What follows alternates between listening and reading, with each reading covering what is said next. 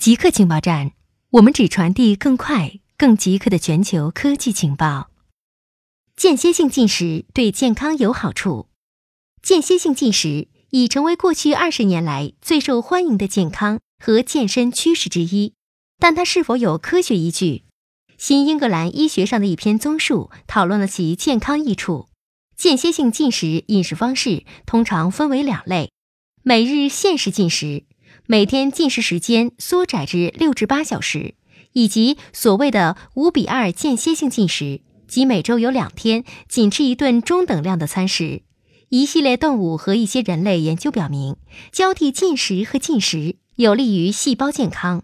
可能的机制是激发了一种古老的对食物稀缺时期的适应，称之为代谢转换。当细胞耗尽其可快速获得的糖类能源储存，并通过较慢的代谢过程开始将脂肪转化为能量时，就会发生这种转换。研究表明，这种转换可以改善血糖调节，增加抗压性，并在不同时间段内抑制炎症。俄罗斯部署超音速武器。俄罗斯总统普京周二表示，俄罗斯在新武器领域取得领先地位。使其成为世界上唯一部署高超音速武器的国家，这是历史上第一次。俄罗斯现在在发展全新武器方面取得世界领先地位，而过去俄罗斯一直在追赶美国。普京说，俄罗斯第一批高超音速导弹的地面移动发射装备即将正式服役。他说，第一台装备新型高超音速导弹前卫 Avangard 的发射车辆将在本月服役。而空中发射的匕首 Kenzo 型高超音速导弹已经装备部队。这两款先进武器首次被普京在2018年的国情咨文讲话中提到。当时普京说，前卫高超音速导弹能在大气中以二十倍音速的高速飞行。他还说，这种导弹能够转变轨道和高度，突破任何已有的导弹防御系统，击中目标。美国政府批准了对地球工程的研发拨款。美国政府首次批准了对地球工程的研发拨款。地球工程是指应对全球气候变化影响整个地球的工程。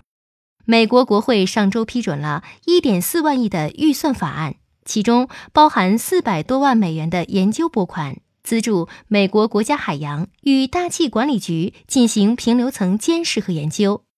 该项目旨在改善对平流层化学过程的理解，评估地球工程的潜在影响和风险。地球工程因为潜在风险巨大而备受争议。城市居民经历更高的气温。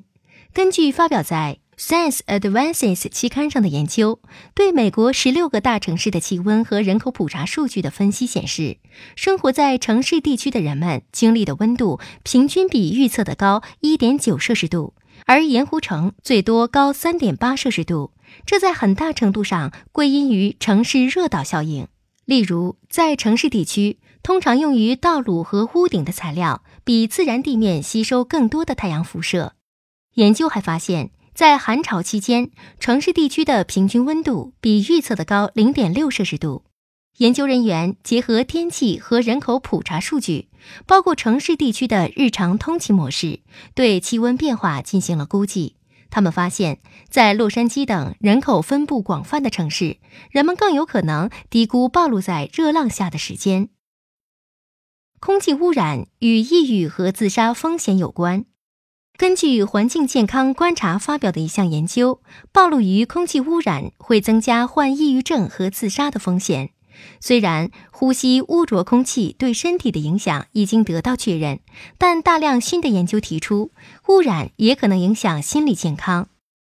英国伦敦大学学院的研究人员分析了截至二零一七年底发表的二十五项研究，发现，如果一个人在两倍于世界卫生组织建议的 PM 二点五细颗粒物限值的地区生活至少六个月，那么他患上抑郁症的风险会增加约百分之十。自杀与 PM 十有关，在为期三天的时间里，一个人所暴露的 PM 十增加，自杀率也会增加。固定时间，固定地点，我们下次再见。